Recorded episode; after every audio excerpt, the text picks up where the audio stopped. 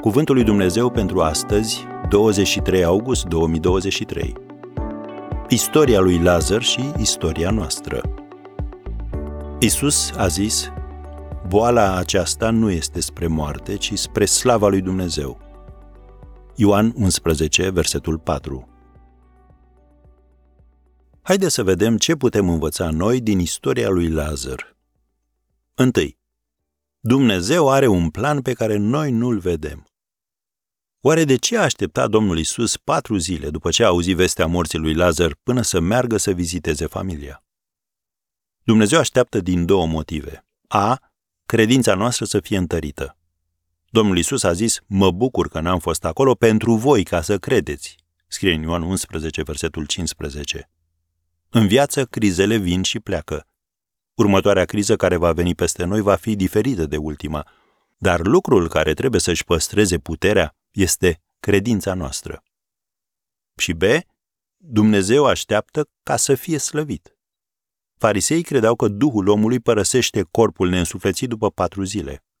Dacă Domnul Isus ar fi intervenit mai devreme, ei ar fi putut spune, nu era cu adevărat mort. De aceea Domnul Isus a zis, boala aceasta nu este spre moarte, ci spre slava lui Dumnezeu. Doar când privim în urmă, vedem înțelepciunea și voia lui Dumnezeu la lucru în situația în care am fost. O a doua lecție din istoria lui Lazar. Dumnezeu ne va face să ne confruntăm cu situații pe care am încercat să le îngropăm. Domnul Isus a zis în versetul 39 din Ioan 11, Dați piatra la o parte. Marta, sora mortului, a zis, Doamne, miroase greu că este mor de patru zile. Noi ne rugăm să primim răspuns la o problemă vizibilă, iar Dumnezeu ne spune să dăm piatra la o parte și să ne ocupăm de acea problemă pe care am îngropat-o. Abia când inima noastră este împăcată cu Dumnezeu, rugăciunile noastre vor primi răspuns.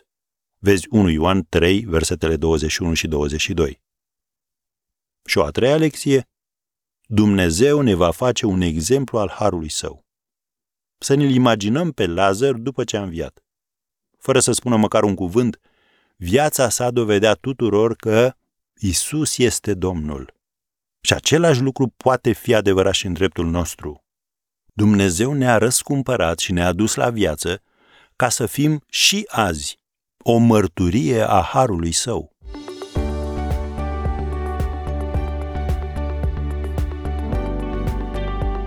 Ați ascultat Cuvântul lui Dumnezeu pentru astăzi, rubrica realizată în colaborare cu Fundația SER România.